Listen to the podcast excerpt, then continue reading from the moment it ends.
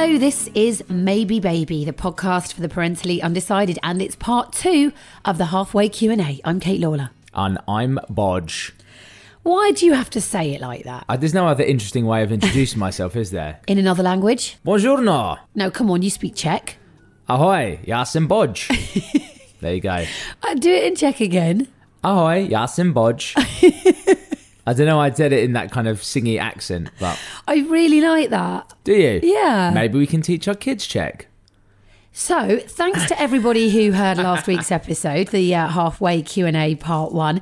If this is the first time you're hearing "Maybe Baby," I should point out that nowadays my feelings on having kids. Well, they change as frequently as the weather. Because one minute I say to Bodge, if we did have a baby, what would you want to call it? The next I'll be crying in bed because I can't sleep thinking about how much I don't think I'll ever come around to wanting one. Yeah, I have to deal with this kind of back and forth flip flopping. Just just kind of get on with it really. I'm sorry you have to deal with that. You're a massive flip flop. Am I your favourite flip flop? this week I'm into it. Come on. Yes, it's a good week no, it's for a good week. It's a good week. I'm honestly feeling like next year I might be ready to start trying. Then I was tagged in a post on Instagram and the video showed the moment a baby was born via C section.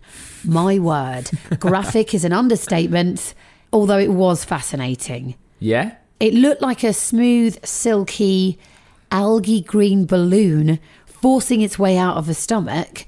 And then you, you kind of see this tiny baby who looked like Alan Brazil from Talksport, which is what all babies look like when they're born.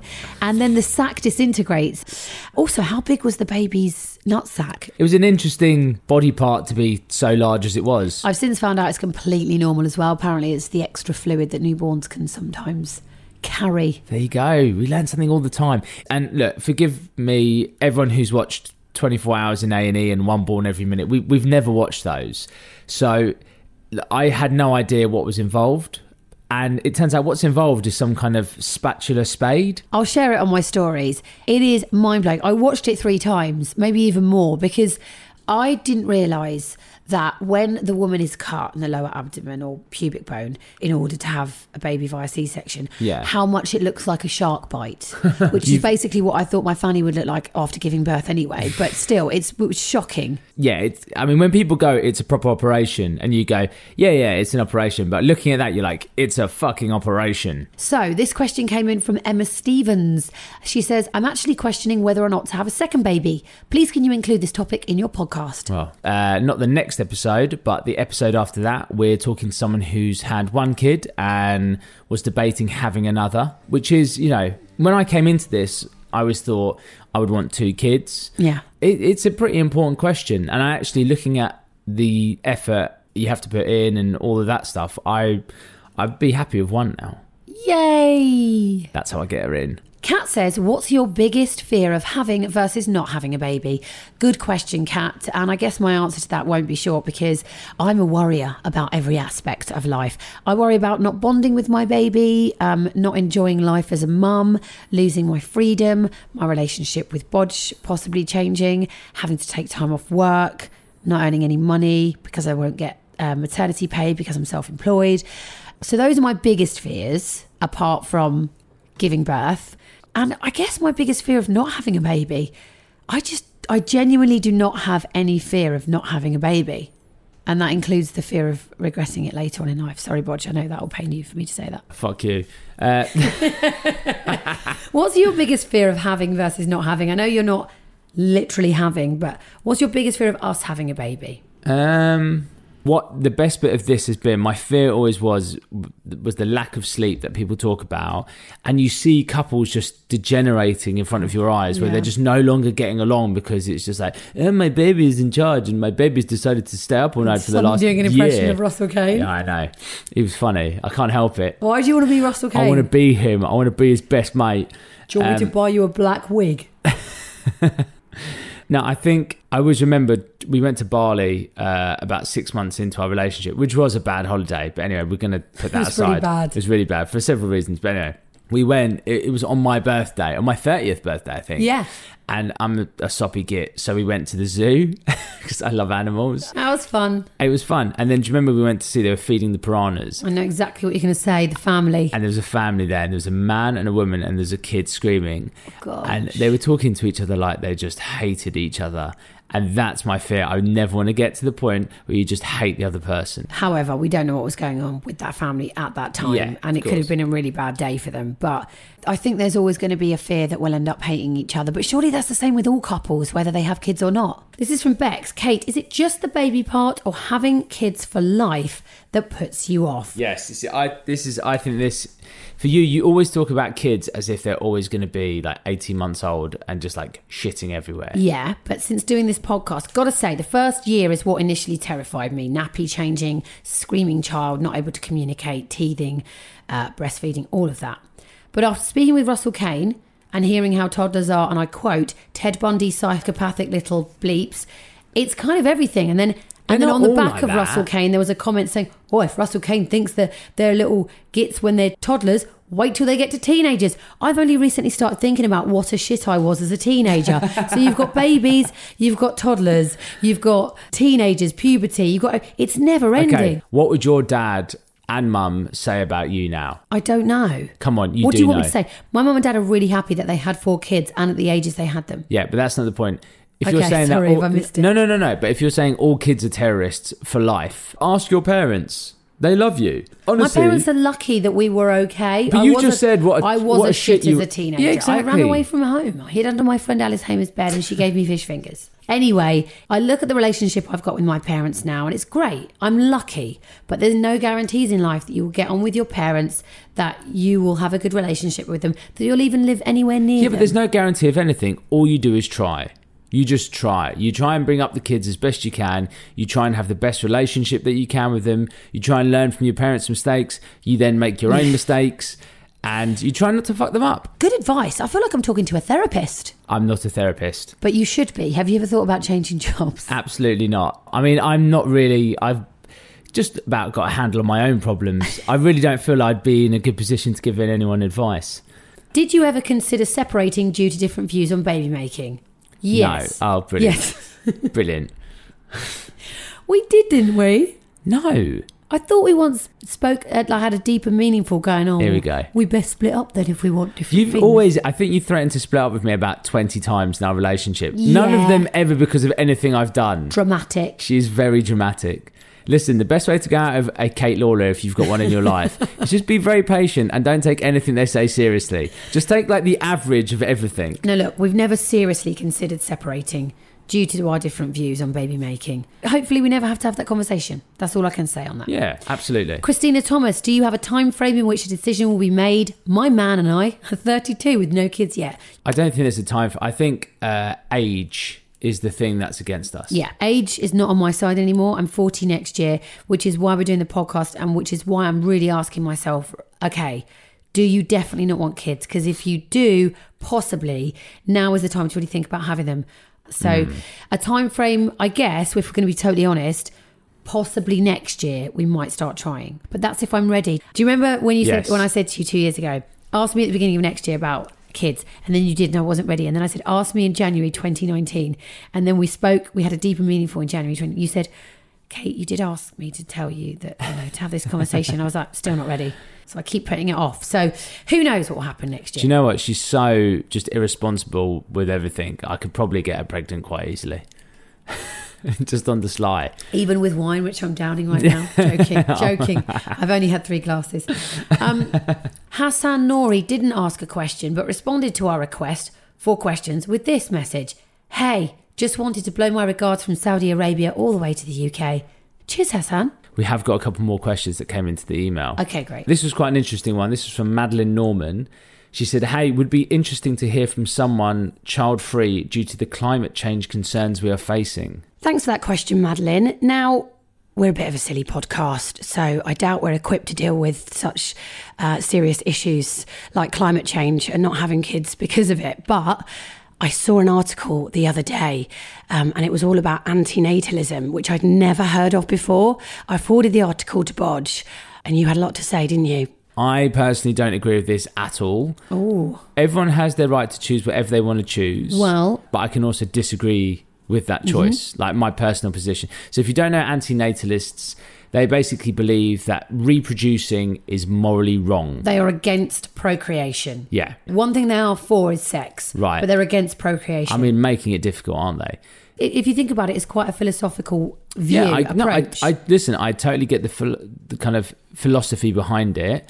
The problem I have with it is it's fucking nonsense. Well, I can kind of relate to it because I worry about everything. The world is overpopulated, climate change, terrorism, Trump, Brexit, the threat of nuclear war. Bringing a child into the world where all of this exists absolutely terrifies me. However, Okay. I am quite extreme. I worry about everything far too much. Okay, let me give you the counter argument. Let's go back 200 years. Go. Okay, your average life expectancy was probably about 50. Mm-hmm. If you were working class, it was probably closer to 40. You basically had the biggest amount of poverty there possibly was. There was constantly war. There was no sanitation. There was no electricity. Where we live now is the most, in terms of time, is the most civilized, the best access to healthcare, um, the best possible environment. Yes, climate change is a huge, huge problem, and it's one that we're hopefully addressing because there's more and more attention on it. But I don't agree that not having children will help climate change. But I guess what these antinatalists are doing is simply looking at the world right now. They're not comparing it to what it was like bringing up a child during World War One or two. But I totally see your point. And yeah, we are living longer. But I don't think it makes a difference. We are living in the best times for humanity in all of humanity. Are we though? Well- it feels like the worst time. There is a threat Because on of- the existence of our planet, and Yeah. there wasn't 200 years ago. Why would you want to bring a child into the world Because when you- there is a potential threat against humanity? Because there's always been a potential threat against humanity. Always world wars. There's always been, like, if you look at the Black Plague, something like 17 million people died across Europe. Imagine how easy it would be to go, well, no one's going to survive this. This is going to be forever because they didn't know any better. We may as well not have any kids. yeah. It's very self indulgent to think that the time you live in now is the worst possible time and we're this is the worst thing and we shouldn't have any children. I'm sorry, but I just totally disagree with it. So on next week's episode, an antinatalist will be joining us.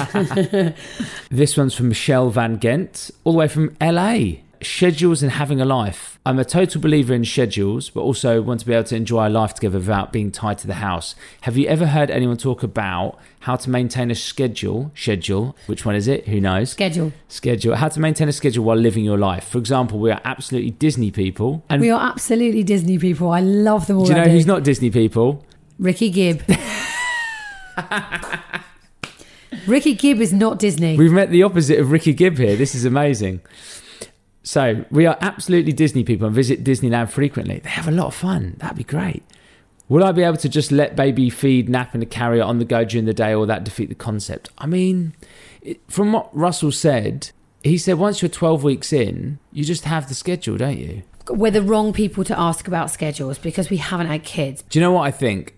This is one of the most important things ahead of having a baby. I've said to my mum before, listen, if we're having a baby, we need your help. So we need you here three times a week. She has offered. She's offered. And look, your parents, I'm sure, will offer as well. Nah. they genuinely will help, They will. whether they like it or not. So you got my sister. And also, I'll be honest with you, I'm going to work my arse off so we can afford. A nanny's the wrong word. I don't know what we'd have, but we'd have help. Yeah, I'd like to think if we did have a baby, we'd be able to afford a night nanny because it sounds like a dream, albeit a very expensive dream. But our friends did it. It worked for them. It's obviously not for everybody. Um, but they woke up fresh in the morning. They weren't grouchy with one another. It's definitely something that I would consider doing if we could afford it. Hello, Amy Hicks. Uh, she asks on a scale of one to 10, where are you on having babies? I'm presuming one is we're not having them, and 10 is I'm pregnant. I'd say right now I was I'm probably a 6.5 to 7 Wow. out of 10, That's which I think is quite positive, isn't it? Yeah. See, I don't get too excited about this stuff though, um, because literally next week uh, she'll be like, "Well, no, I hate kids. It's a two. It's a one. It's a minus five. and the thing is, if you're in my position now, if there's any guys listening, or even if you're a woman and your, you know, husband fella doesn't feel like they want to have a kid straight away, just don't get too damn beat when they say I don't want to have one. 'Cause, you know, when Kate's like, I'm not interested this week. I don't want to know. I just go, okay, fine. But then at the same time, when you go, oh, do you know what? We should. I wonder what it'd be like to have our own child. I don't get too excited. I go, okay, yeah, yeah, yeah, cool, cool, cool, cool, cool, cool, cool, cool. You're taking it with a pinch of proverbial salt. It's just easier that way, isn't it? Yeah. Don't get your hopes up too high. This came in from Holly. What have you got coming up in the next episodes? Okay, so we have got uh, next episode is someone who has chosen not to have children. Yeah. Then we have, uh, as we mentioned before, uh, someone who's had a child and has debated having a second. We handle the teenage years. I suppose Yeah, we could raising say. children. Yeah, raising children. Um, we are going to go to a fertility clinic, which is going to be very exposing. I'm sure we haven't done that one yet. We're going to talk to our parents. Yeah. it's quite hard to talk to our parents because they they do clam up, don't they? I feel I feel like we just need to plough them with wine, and then we'll get a good interview out of them. My mum's um, asked to vet the questions beforehand. Martin, let me vet the questions. I want to Could you stop questions. doing an impression of like? Martin, let me vet the questions or I will not take part in the podcast. Okay. It's not how she speaks. It's not how she speaks. She it's speaks so she's got a lovely voice, but you'll hear that when we do the episode. I, th- I feel like you're insulting my mother now. You know how much I love. Suzanne. You always do that impression that makes her sound like she lives in the woods on her own and she has like a stick and a knobbly nose. I love your mum. I always call her Mummy B, don't I? Yeah. And Um, she doesn't look like that. No, she doesn't. and she doesn't live in the forest. No. Um. Also, we hopefully will have a very special guest as well. Yes. Hopefully, we can make that work. One last question here, and it's about resentment, which I think is quite an important one to handle. Mm-hmm. So basically, along the lines of uh, this is from Michelle on email. If we don't have a kid, would I feel resentment and how would I deal with that? Or on the flip side, and I'm kind of adding to this question, if we do have a kid, would you feel resentment for that? Which is going to be a lot harder to answer. I think the most important thing to do, from my point of view, is once you make a decision, just live with it. You just have to embrace the decision that you have. If you are constantly thinking about what you don't have, that can relate to anything in life, can't it? Yeah, good point. I think it's important not to worry about the things you don't have, and whatever decision we make, we'll just have to live with. And as much as I always worry that you're going to resent me if I don't have a kid, or I might resent you if we have a child and I don't for some reason bond with it, or I don't enjoy being a mum, we're both grown ups, we're both adults. It's a decision we're going to have to make and face together. Do you know what? Nothing in life is perfect. Absolutely nothing. If you think about your job, your life, Yeah. your house, nothing is ever like the fantastic thing you thought it was going to be. So just roll with the punches. Right, I think we're done with the uh, second part of the halfway Q and A. I hope you've enjoyed listening to us without a guest. I hope you've enjoyed our waffle. We will be back in a couple of weeks with a lovely comedian who has chosen to live child free. Yes. And if this is the first time you're listening to Maybe Baby and you enjoy it, don't forget to subscribe so you never miss an episode. Also, leave us a review on Apple Podcasts and don't forget to spread the love, tell your friends, and share our podcast. Share with friends. All right, we're off. We're trapping. Bye.